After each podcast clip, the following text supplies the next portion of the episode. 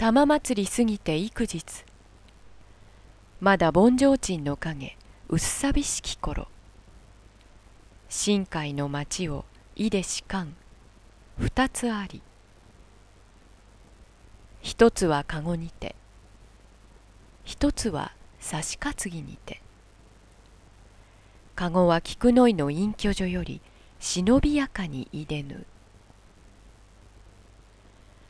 王子に見る人のひそめくを聞けばあの子もとんだ運の悪いつまらぬやつに見込まれてかわいそうなことをしたと言えばいやあれは特進づくだと言いまする。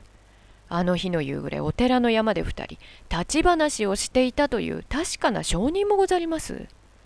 女ものぼせていた男のことなれば義理に迫ってやったのでござろう。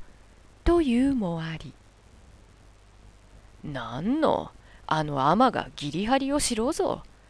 湯屋の帰りに男に会うたればさすがに振り離して逃げることもならず一緒に歩いて話はしてもいたろうなれど切られたは後ろげさ宝先のかすり傷首筋の突き傷などいろいろあれども確かに逃げるところをやられたにそういない。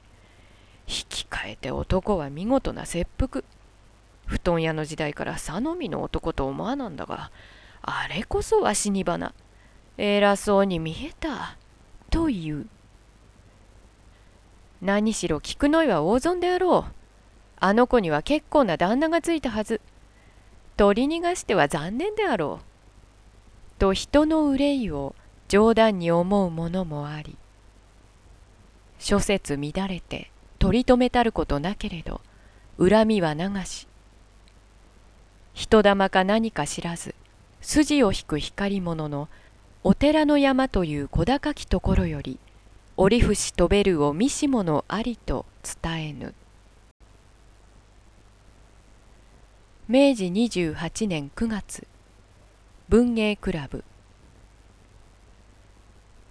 定本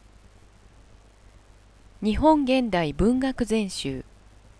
10樋口一葉集。講談社。1962年昭和37年11月19日第1冊発行。1969年昭和44年10月1日第5冊発行。